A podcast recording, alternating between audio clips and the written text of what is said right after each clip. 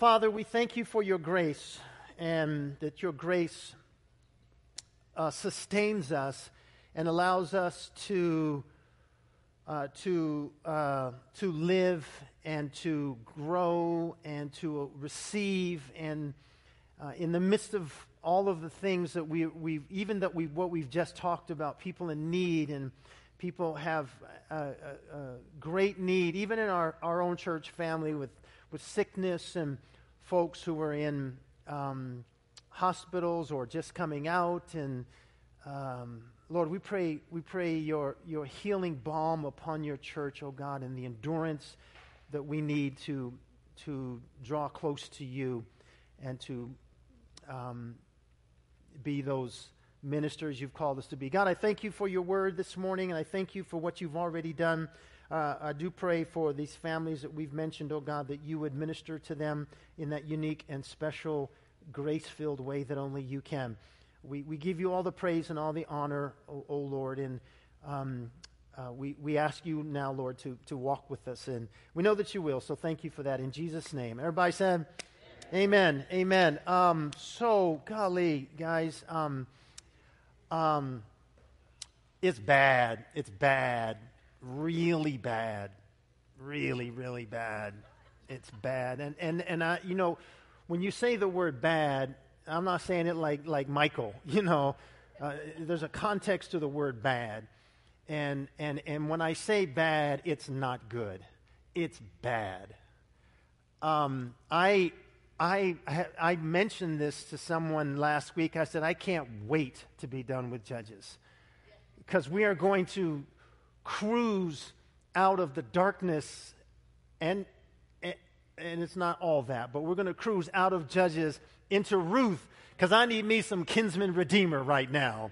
I, I do. Um, I'm looking forward to that. And I, and I, and I, I read a couple commentaries and and, and it's funny, I, I, other people said the same thing. Like, oh man, this, can't wait to be done with this book. And I'm like, whoa, man, I it's just, it's been hard. It's been heavy. Um, in, in the midst of uh, finishing out, it's, it's like, it's been hard enough. And then the last three chapters are just weighty and, and, and bad. And, ugh, it's just all of that. And, and then you, you read the newspaper, and I went to the local section the other day, and I was just kind of looking through some of the articles, and I'm thinking, you know what, things haven't changed all that much. There's, there's, you know, in, in Judges, we'll see, we'll see wife abuse, we'll see homosexuality, we'll see gang rape, we'll see murder, injustice, uh, a brother killing a brother, we'll see kidnapping. It gets crazy.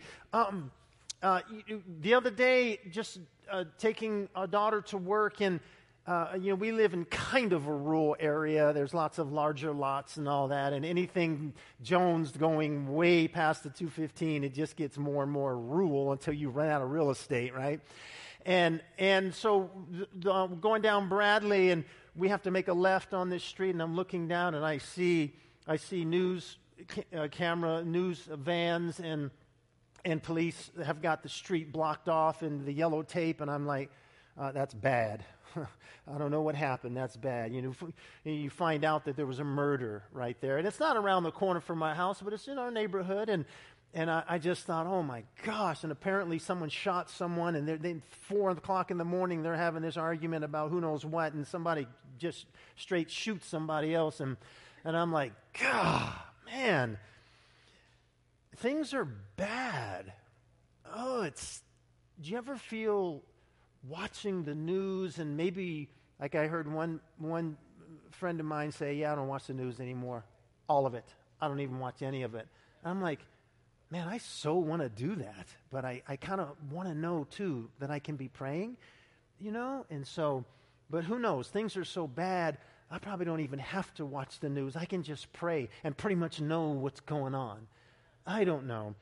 But in 1783, an essayist named Samuel Johnson said, I have lived to see things all as bad as they can be.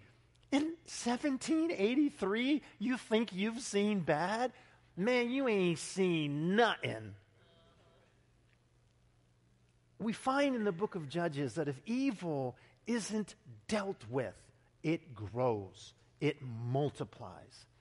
Last week we talked about the targets of, of, of the enemy, our adversary Satan, and how he, he, he when, when we as a people aren't worshiping God in, in fullness uh, and in spirit and in truth, or even um, in, in this context, Israel that was created to worship him. I mean, he was the God of Israel. It was no mistaking that.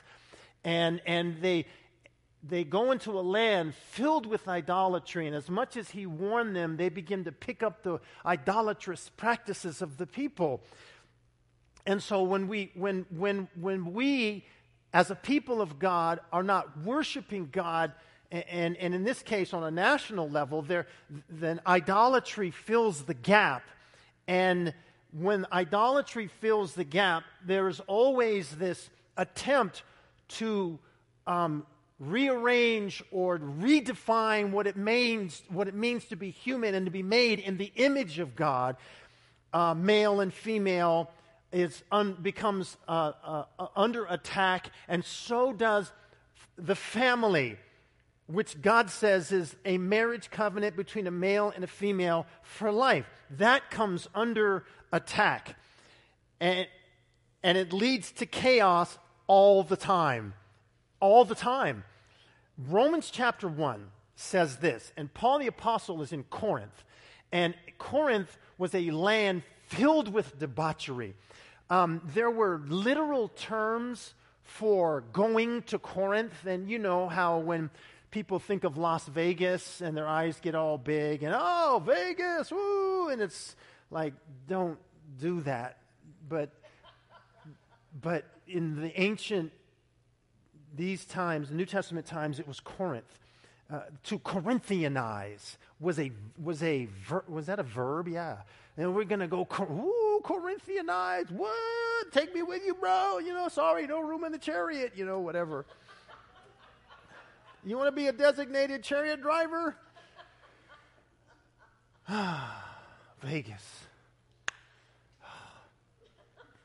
Why can't it be Huntington Beach? Oh, Huntington Beach, I'm going. Yeah, no, no, Vegas. Um, Paul is, is writing to the Romans. And, and in the backdrop of where he's at, there's Corinth, and it's bad. It's bad. Immorality at a high level, idolatry. And he says this in Romans chapter 1, verse 18. He says, For the, the wrath of God is revealed from heaven against all ungodliness and unrighteousness of men, who suppress the truth in, right, in unrighteousness, because what may be known of God is manifest to them. For God has shown it to them. Verse 20 says, For since the creation of the world, his invisible attributes are clearly seen being understood by the things that are made even his eternal power and Godhead, so that they're without excuse. The witness of creation, that's why so many missionaries go to a land that's never had the Bible and they find out these people already know about God because God visits people through his creation. You look at the galaxies and the stars and you look at creation and, and there's something within you because he's placed eternity in your heart that says someone had to make all of this. And they, they cry out and, and God meets them in that place place.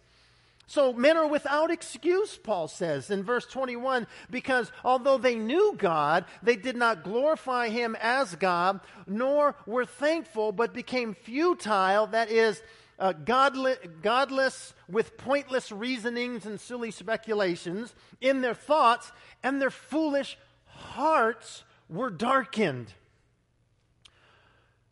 Verse 22 of Romans 1 says, Professing to be wise, they became fools and changed the glory of the incorruptible God into an image, idolatry, made like corruptible man, the birds and four footed animals and creeping things. And their hearts were darkened because they chose to worship their own images or worship the creation rather than the creator.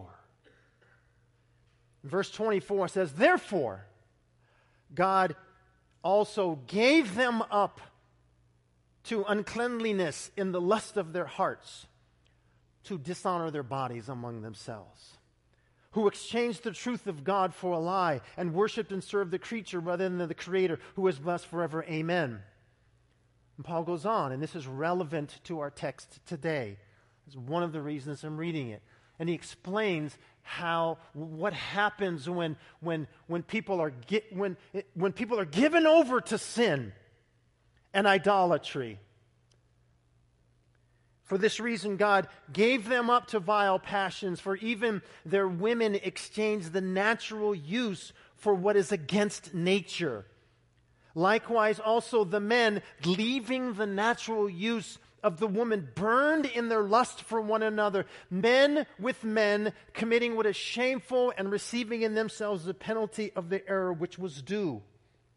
He's talking about sexual intimacy and the natural function, male, female, in covenant for life, taken out of context and out of order and out of God's design.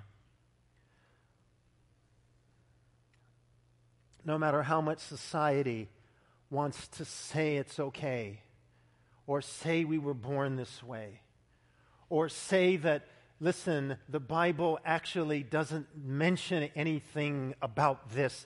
Oh, it is so wrong. It is so untrue. And, and, and, and, and there are people every day who change their sexual views to the biblical model every day. For those who would say it's not possible to change, I was created this way. No, you weren't. No more than a thief who says, I can't help but steal. I'm a thief. It's who I am. I was created this way. No, you were not, sir. No. No. And we'll get to that. The Levite and the concubine. We're in Judges chapter 19, and it says that there's no king in Israel. And we've read earlier where it says there's no, there was no king in Israel, and everyone did what was right in their own eyes. There's no king in Israel, and there actually was a king in Israel. They just chose not to worship him because God always wanted to be their king. He didn't want them to have to have a man sitting on a throne to, to, to, to, to lead and guide them. God said, Let me guide you, let me lead you. But they go, No, we want a king. Well, there's no king in Israel, and it sets, it sets the stage for a community that's out of sync with the Lord. And these, these last three chapters that I mentioned to you, they're bad. Man, they're bad. It's like, come on. I mean, like, can we talk about ways to win friends and influence people? Can we talk about five ways to be a better, I don't know what? Can we, can we talk about, you know, your best life is ahead of, is still, your best is yet to come. And can we talk about how beautiful life is right now and, and how.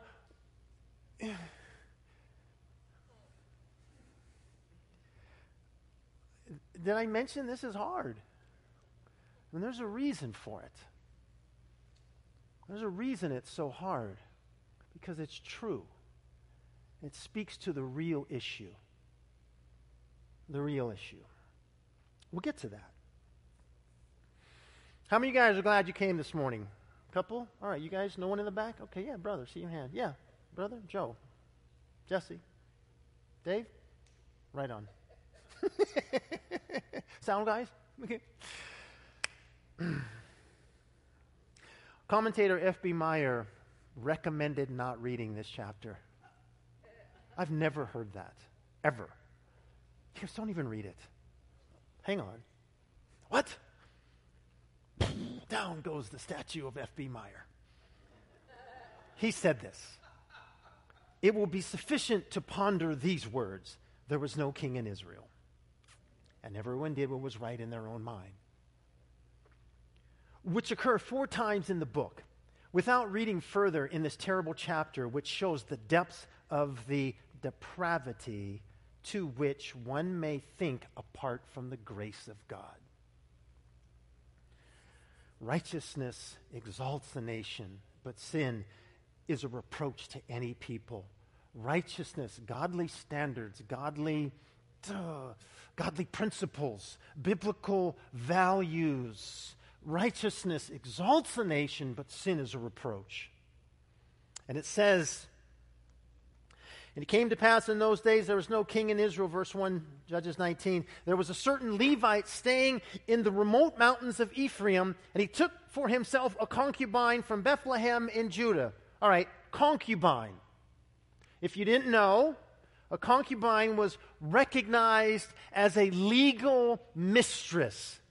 A man could have a wife, and he could have multiple concubines. Um, if his wife was barren, unable to have children, he would have a concubine and she would have children, and those children would be considered their children. And the kids were considered legitimate, although they wouldn't always necessarily share in the inheritance. Um, they did not have the same marital privileges as a wife, so they were kind of second class always. You can imagine the tension in the house that might arise from that. There's no indication that a woman could be married and have multiple concubines. I just thought of that. That was kind of fun. What's up, boo? No, no.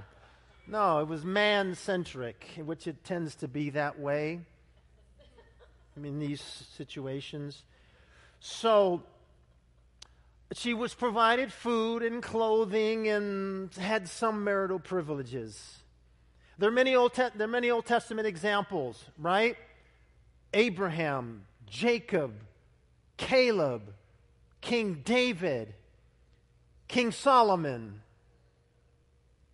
Solomon believed in excess in everything excess gold, excess architecture. The architect says we can build it this big. Solomon says, I want it that big. And so he had, uh, Solomon had an issue with women. He had 300 wives. 300. Like, surely someone in the palace said, Bruh, really? Can we just, like, bruh, oh king, listen, man. You ain't seen Sister So and so for a year.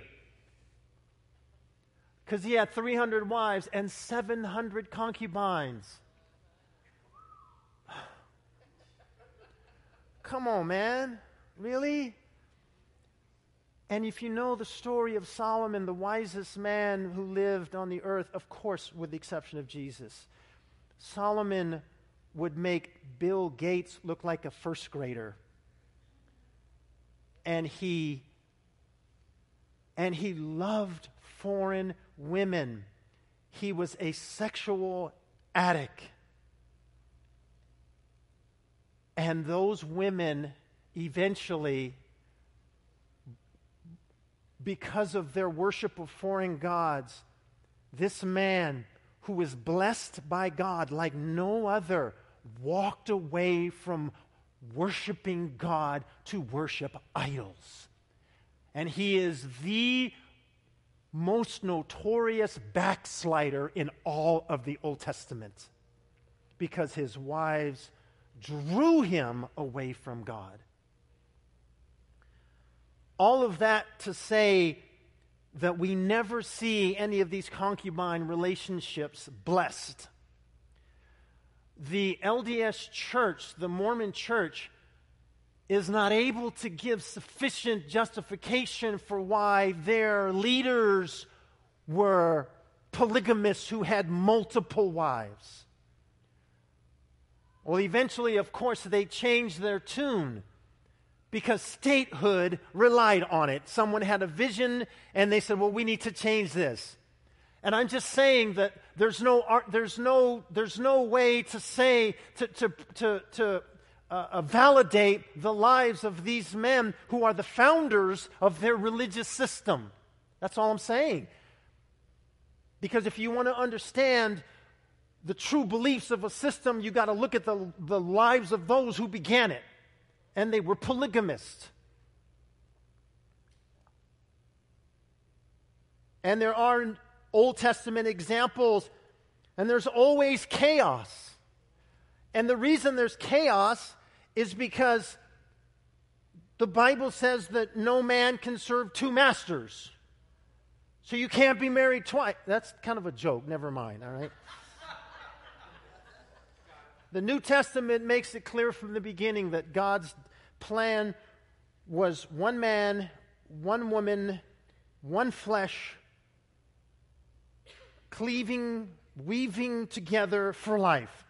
Any deviation from God's design for the family is sinful. We're seeing it over and over again. Last week we talked about how, how there's, there's this attack, this frontal attack from Satan and his minions to, to break down society um, and to redefine what it means to be human and redefine what family is because as the family goes, so goes society. If you destroy the family, you will destroy a society. If you try to take God's model and make it something other than what God said it was, it will, and what it is, you will create a chaotic situation.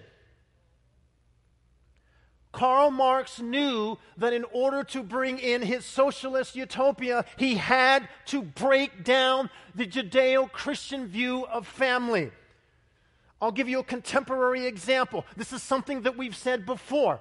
That the Black Lives Matter website, under their What We Believe tab, which has now been deleted, they, in, not only does it include LGBTQ agenda, but they, in their website, say that they stand against the traditional nuclear family, which it claims is Western prescribed and therefore intrinsically racist or racially motivated and a construct of white culture.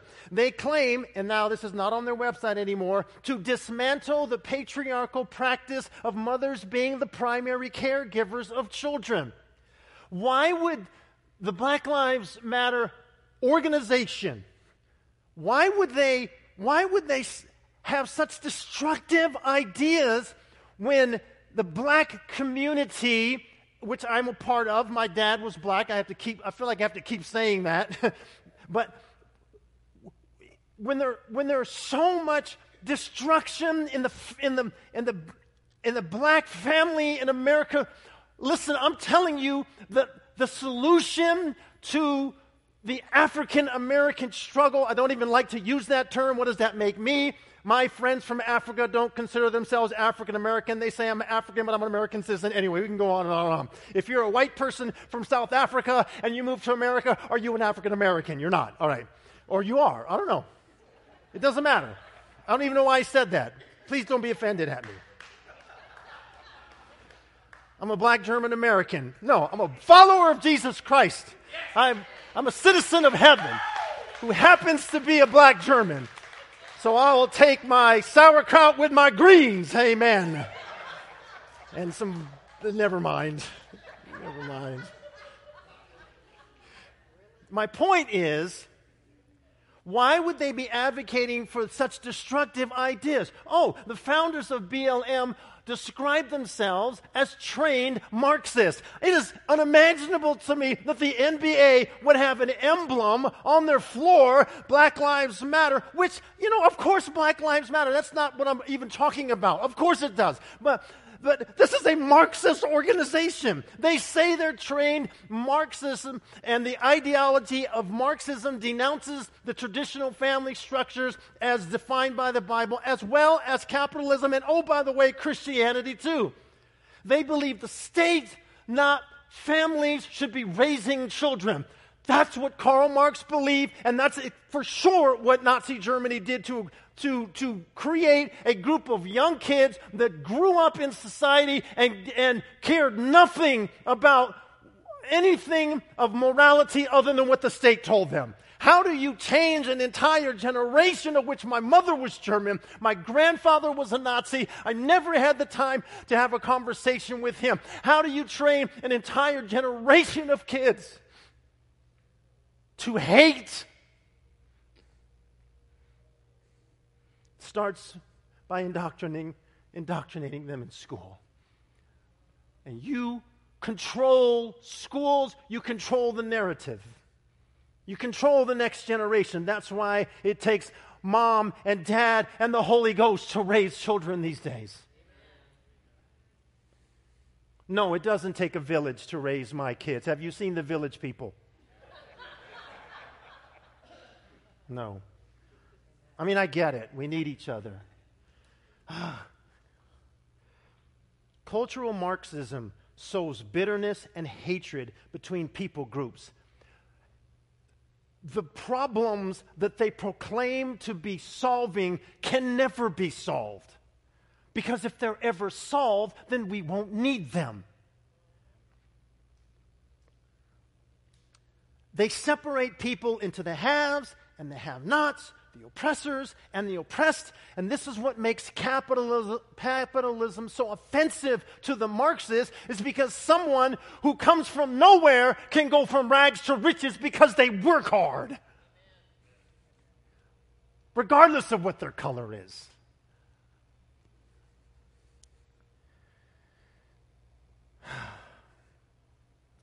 The family, the definition of what it means to be human made in the image of God, dead center to redefine and change. Folks, those things are worth fighting for. They are. Back to Judges 19, and his concubine was unfaithful to him. And she went away from her from him to her father's house at Bethlehem in Judah and was there for four months. Then her husband arose and went after her to speak kindly to her and bring her back. It's four months. And he's like, hey, hey, girl. It's me. You ain't been returning my calls. Like, I'm really, I don't know. I'm about to, I'm miss, really missing you, and I don't know. like, best thing she ever did was leave that, that knucklehead, as we'll see. I don't know. I try to inject humor because it's so dark. Humor helps me to get through it up here. I'm, I'm, I'm very serious. Please don't ever take me as not being serious. I'm very serious. Okay? Um, he goes after her. And you know what? I think that's good. He reacts the way that an offended spouse should react in love and in kindness. She broke the vow, the concubinal vow. But he goes after her. Listen, marriages that thrive for the long haul are not those that are most compatible, rather, those that are, bib- that, that are able to biblically navigate difficult situations. You talk to someone who's been married 30, 40, 50 years, and you ask them what's the success to their marriage, they're going to tell you their scars. They're going to tell you the times they wanted to walk they're going to tell you how hard this season was or that season was. But there was something that, that, that, that drew them together. There was something that they, they had determined and the grace of God allowed them to walk through some difficult times. Oh, I remember a counseling session I had once with a man who neglected his wife and neglected his wife and neglected his wife. And finally, she left. Oh, he calls me and it's 911. We need to talk right now. And I'm like, okay, what's going on? So and so's left. Oh, you're kidding. What happened? I don't know. Oh, what do you think she'll meet with us? Well, I think she will. You got to help me, Pastor. Yo, time out, man. I'm not God. And I found out in my short years of counseling, there's typically two people involved in this, and you probably got some role to play. Exhibit A, you don't know why she's gone? I bet you everybody else knows but you. Just a thought. I don't know. Oh, and then we have a meeting, right? When I have lunch, because I figure you got to eat, right? And maybe that'll ease the tension. And she looked at me, looked at him with stone cold eyes, like Alaska frozen solid 40 feet thick ice, and said, I just don't love him anymore. And I went, Oh my gosh, this is going to end. I just know it. And somehow God gave me a word, just a, a word of scripture and a word. And, I, and, and, they, and you know what? Praise God. They, they, they walked through it, and, and it's like the Lord just warmed her heart. And, and, and, they, and they're married and loving each other, and they're good. They're good to go. And I'm like, woo wee. Me, I'm telling you, man, you talk cold, cold, stone cold. Like, I just don't love him anymore. I was like, I don't love him either. Shoot, my gosh. Yeah. What's wrong with you?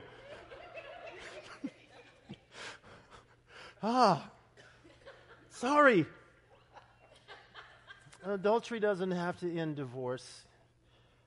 Through the grace of God, forgiveness, some counseling, it's possible to overcome. Jesus never commanded divorce, even in the case of adultery. There's grace. There's grace, even for the one who committed the act. There's grace for the one. There's grace. There's grace in that. It's not easy. It's not easy, right? The, the Levite and his father in law really hit it off. It's like he didn't even know this man. And he invites him in, and they have this five day party. He goes back to get his wife. The father in law's like, hey, come on in, man. What, what's, what's that? And, and, they, and they party for five days. And, and listen, the nation's a wreck. His Levitical, his Le, concubinal covenant with this woman is, a, is is a mess. This Levite's out of touch with reality with what's happening, and they're wasting their time having a party for five days.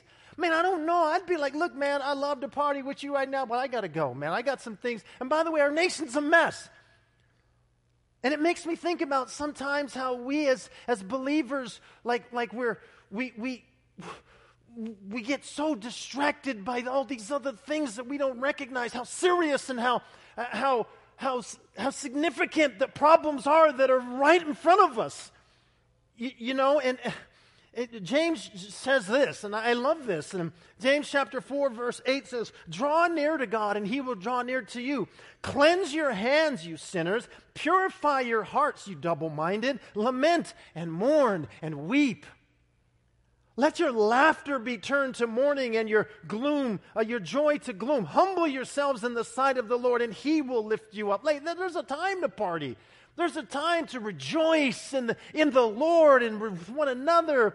Yeah, amen. Of course, God wants us to, to do those things and, and, and have a good time and, and all of that. Warren Wiersbe said this. He goes, Nobody appreciates laughter and good humor more than I do, but I fear the church is losing its sense of awe and needs to learn how to weep. Greg Laurie once asked Chuck Smith if he ever thought he'd see a movement like the Jesus movement of the 60s. And he said, I'm not sure. We're not desperate enough. Oh, church, are we desperate for the move of God? Are we desperate over our own sin that we'll do whatever it takes, God? Oh, Lord, help us. Help us to have a desperation for our neighbors that we see every day that may not know you. During the time of Judges, it was, it was dangerous to travel, especially at night.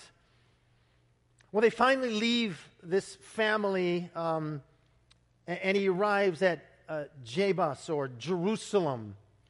It would be called Jerusalem later. And he didn't want to stay in the open, he didn't want to stay with the, with the Jebusites because they were like an evil people.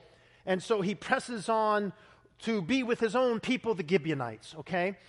And in chapter 19, verse 15, it says, And he went in and sat down in the open square of the city, and there was no one who would take him into his house to spend the night. Okay, time out. We don't get the context of that because, because Eastern hospitality is everything. It's huge on the honor code.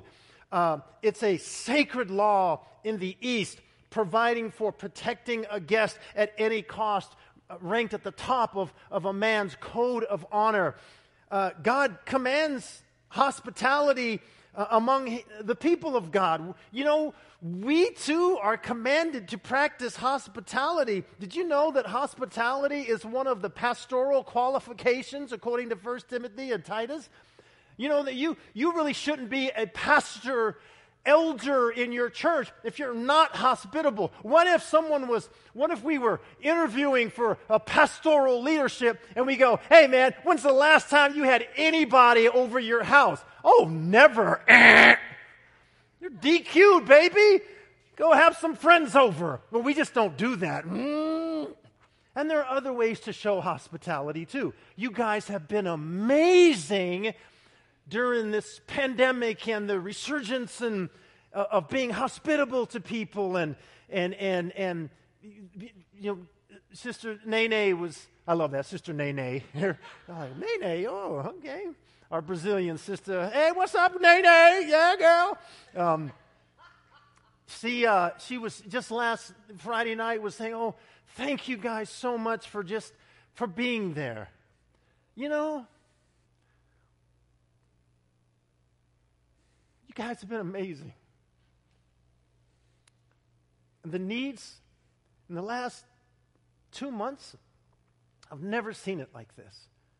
No one person can do it all. It's not the way it's supposed to be. But you guys have been there.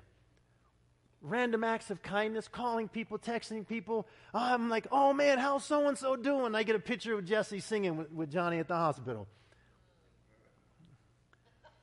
Jesse he said, Here, man, sing a song. Johnny's like, you know. A couple days ago, Johnny wasn't able to speak. He was praising the Lord. You know? Hospitality. You know, Hebrews 13 says, Let brotherly love continue. Don't forget to entertain strangers, for by doing so, some have unwittingly entertained angels. Well, what does that mean, Pastor? We ain't got time for that. You figure it out. Be hospitable. I'd love it if we had a revival of hospitality in our midst that, trans, that, that transcends Sunday and even our small groups, our life groups. We, we changed the name from light groups to life groups because that's where life happens. Yeah. Hospitality. Anyway, there's no hospitality there. That's an indicator of something in this culture. That's huge. And then he encounters a fellow Ephraimite. This is one of his homies. This is my dog, my people. Here we go. And what does he do?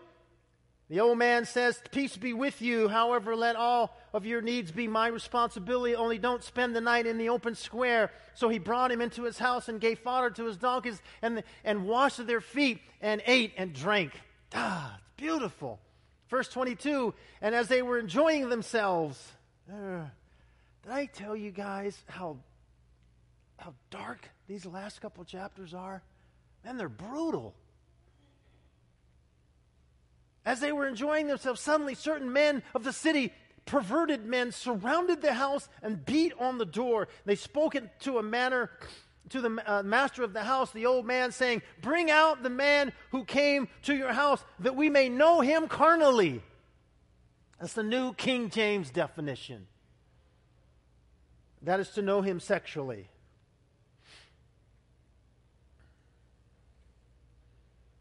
Gibeah had become like Sodom and Gomorrah, so wicked that God wiped them off the face of the earth after he rescued his people.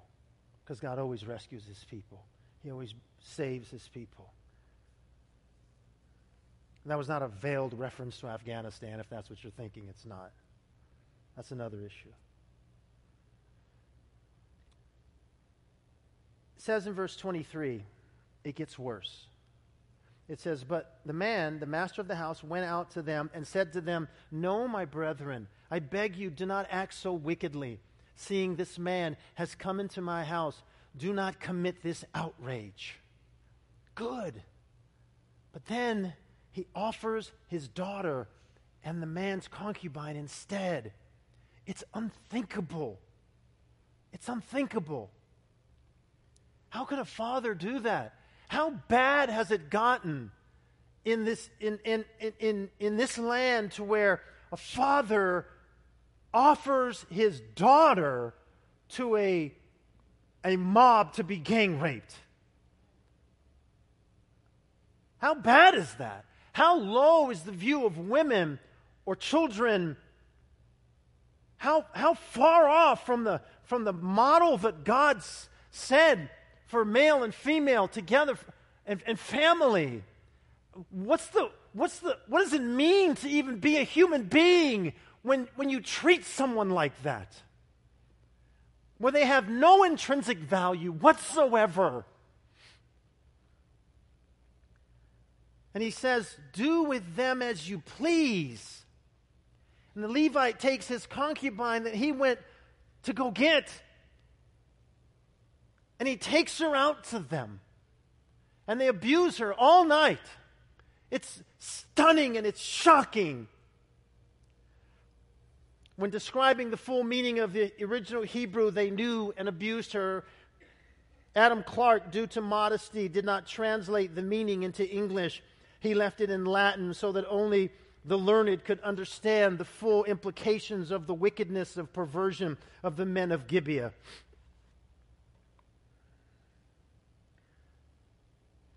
It gets worse. It says in verse 27 when her master arose in the morning and opened the door, the doors of the house, and went out to go his way, there was his concubine fallen at the door of the house with her hands on the threshold. And he said to her, Get up, let us be going. But there was no answer. So the man lifted her onto the donkey, and the man got up and went to his place. It's hard to imagine. I mean, really, I'm not over It's hard to imagine how cold and how callous and how cowardly these men are so insensitive to one who's made in the image of God. Because when you begin to take away the image, the intrinsic value of a human being, starts in the womb, and you all of a sudden call that human a fetus, or you call those children not valuable, or whatever it is, when you begin to take away the intrinsic value of another human being made in the image of God, there is no limit to the debauchery, the sinfulness, and what man will do. And oh, by the way, Las Vegas ranks in the top five worldwide destinations for human trafficking. Another wretched thing that Vegas is known for. And it makes me sick.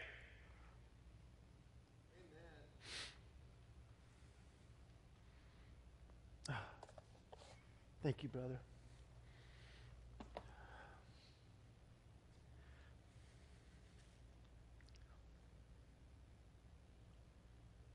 The men of Gibeah act more like the men of Sodom and Gomorrah than the men of Israel.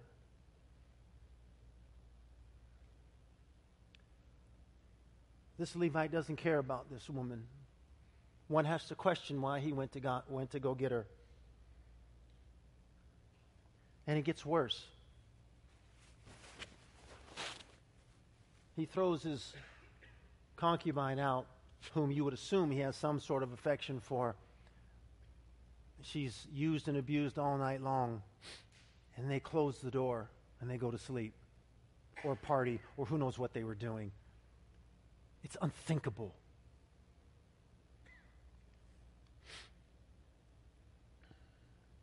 When sexual gratification apart from God's design, becomes a God in society. The most vulnerable are used and abused. It's the way it goes. And the most vulnerable are women and children.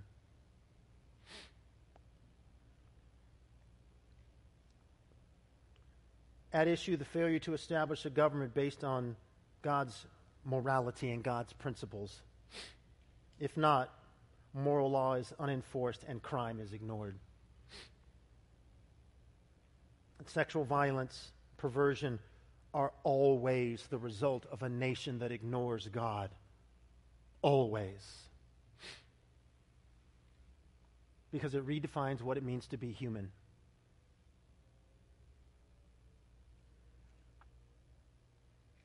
What it means to have value.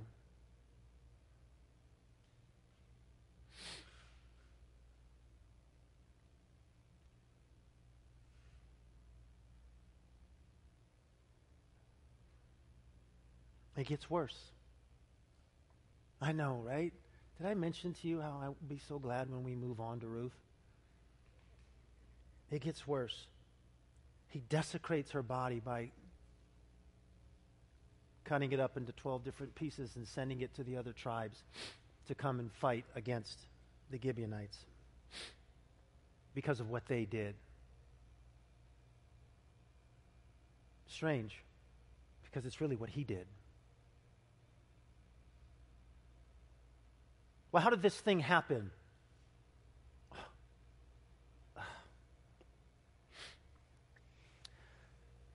Are you ready for some worse news? Don't leave. Don't leave. This is truth. But we're going to shift. And I got good news at the end. Don't leave. Jeremiah 17 9 says, The heart is deceitful above all things and desperately wicked. Who can know it? Okay, here is the issue, folks. And this is repetition. We've talked about this before.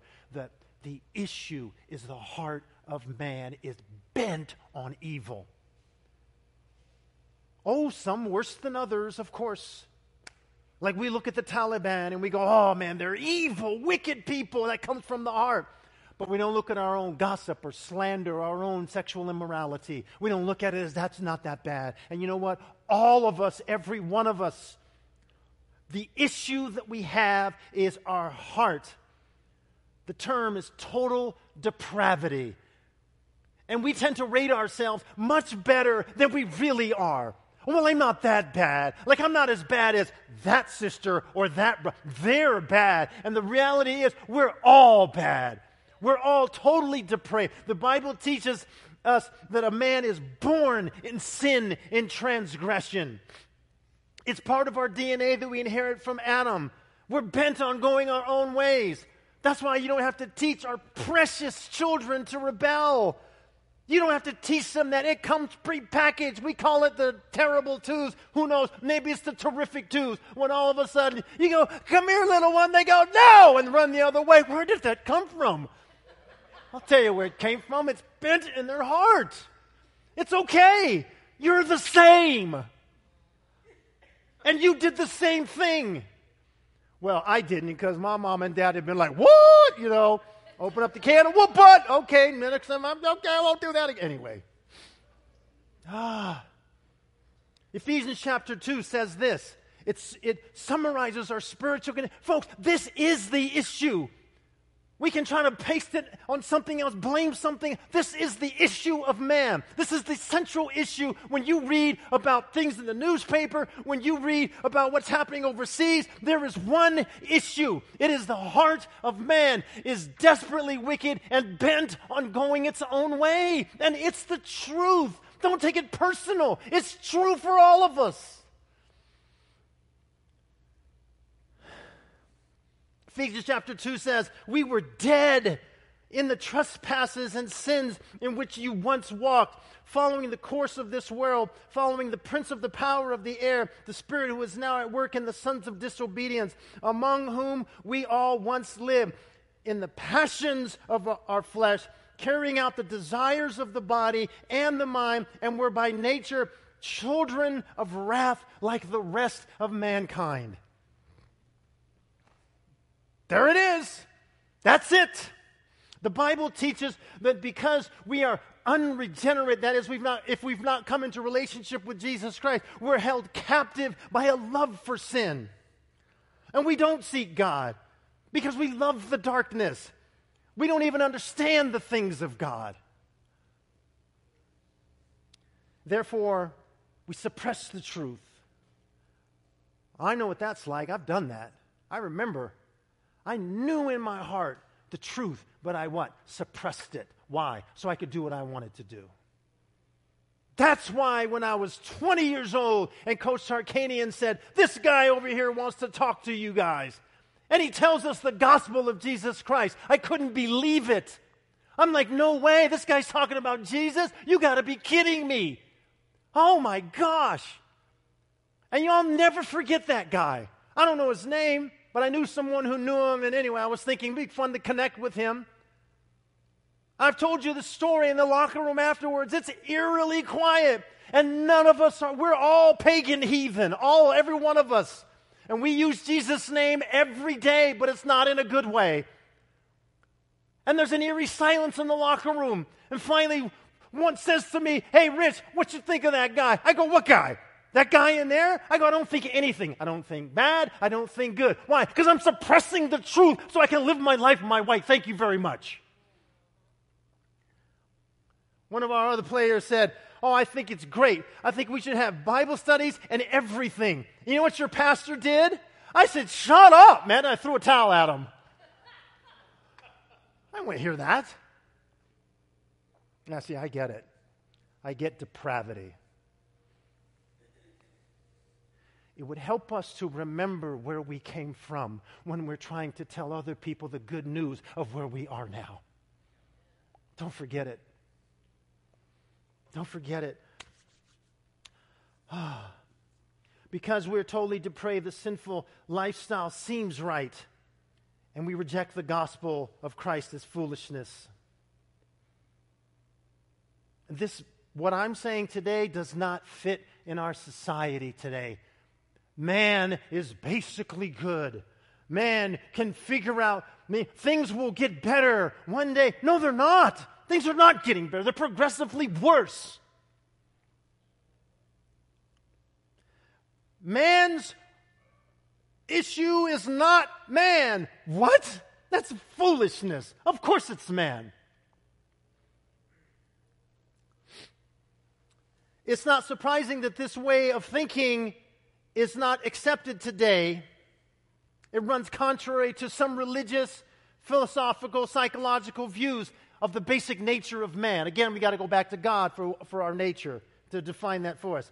The root cause of man's problem is not the environment they were raised in, it's not their socioeconomic background, but it is the wicked, selfish heart that we all have. And hopefully, that would destroy that baseline, that understanding would destroy any attempt that we could make to be religious enough or be good enough and be accepted in God's sight. When we understand who we really are, we should run to the grace of Jesus, our Savior, the perfect one who lived and died and rose from the dead so that we might have life. We're hopelessly lost without that. It should lead us to the grace of God. Joseph, can we do that song again? That that, you know, even if it's just you, can you know the one that we did last, last, uh, I know Joseph's like, what? Joseph's like looking around seeing some other dude named Joseph. I want, because I want us to end not on the total depravity of man. I don't want us to end there. I want us to accept it and acknowledge it and embrace it. But I don't want to end there. Um, Ephesians 2 4 says this, but God. And I love the but gods in Scripture. But God, being rich in mercy, because of the great love with which He loved us, even when we were dead in our trespasses, made us alive together with Christ. By grace, you've been saved. Oh, hallelujah. Thank you, Jesus. It says in 1 Corinthians, um, hold on, uh, 1 Corinthians chapter 6, verse 9. yeah. Do you not know, and this is the Amplified Bible, do you not know that the unrighteous will not inherit or have any share in the kingdom of God. Do not be deceived.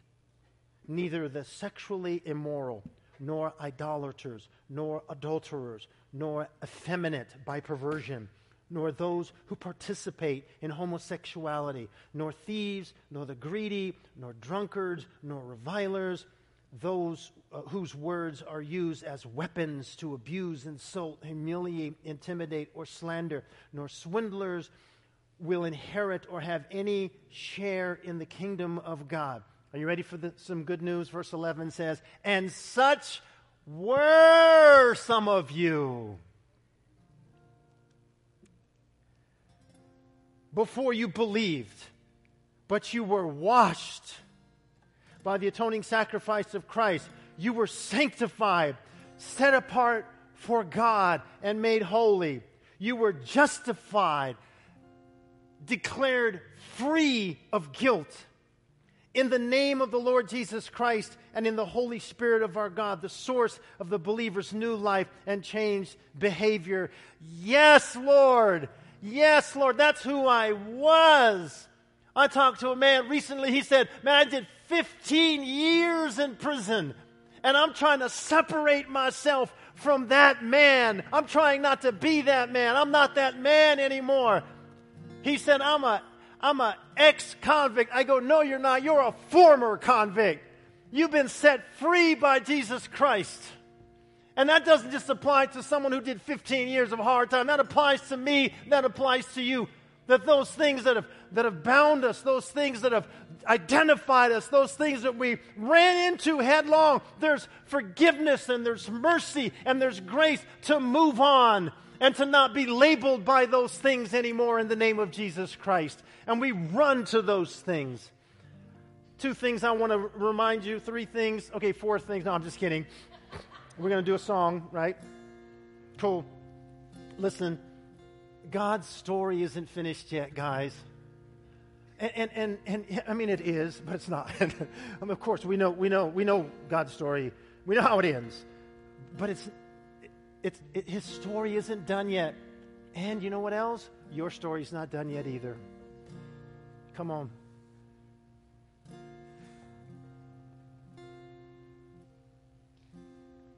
Your story's not done. God's still moving, God's still working, God's still creating, God's still doing stuff. He's refining, He's shaping, He's renewing.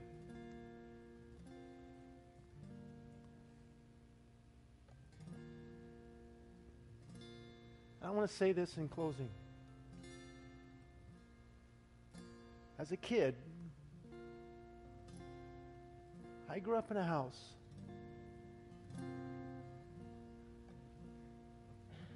watching my mother be physically abused. Blood on the floor, everything. Excruciatingly. Maybe that's why I'm so passionate about this stuff.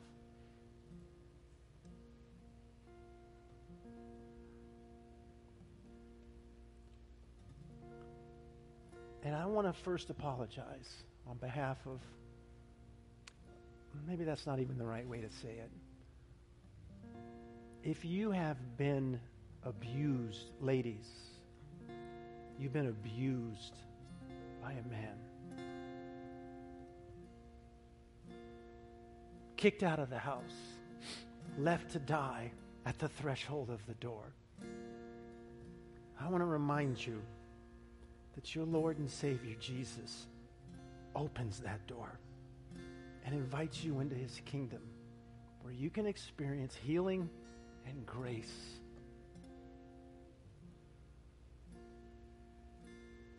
Because your story is not done yet. I hope and pray that men, that we would protect, defend, watch over, fight for our wife, for our kids, for our daughters. I hope that we would lead the way in grace and love in our home.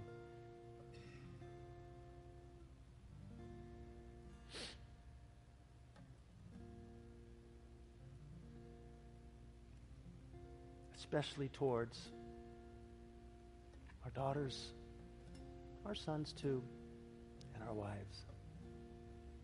Lead the way in love. Husbands, love your wife like Christ loved the church and gave himself up for her. If you are single, you wait until God brings that man who will love you like Christ loves the church. Do not settle for less.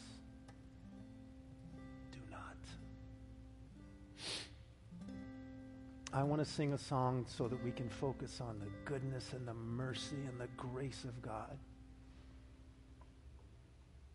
Joseph?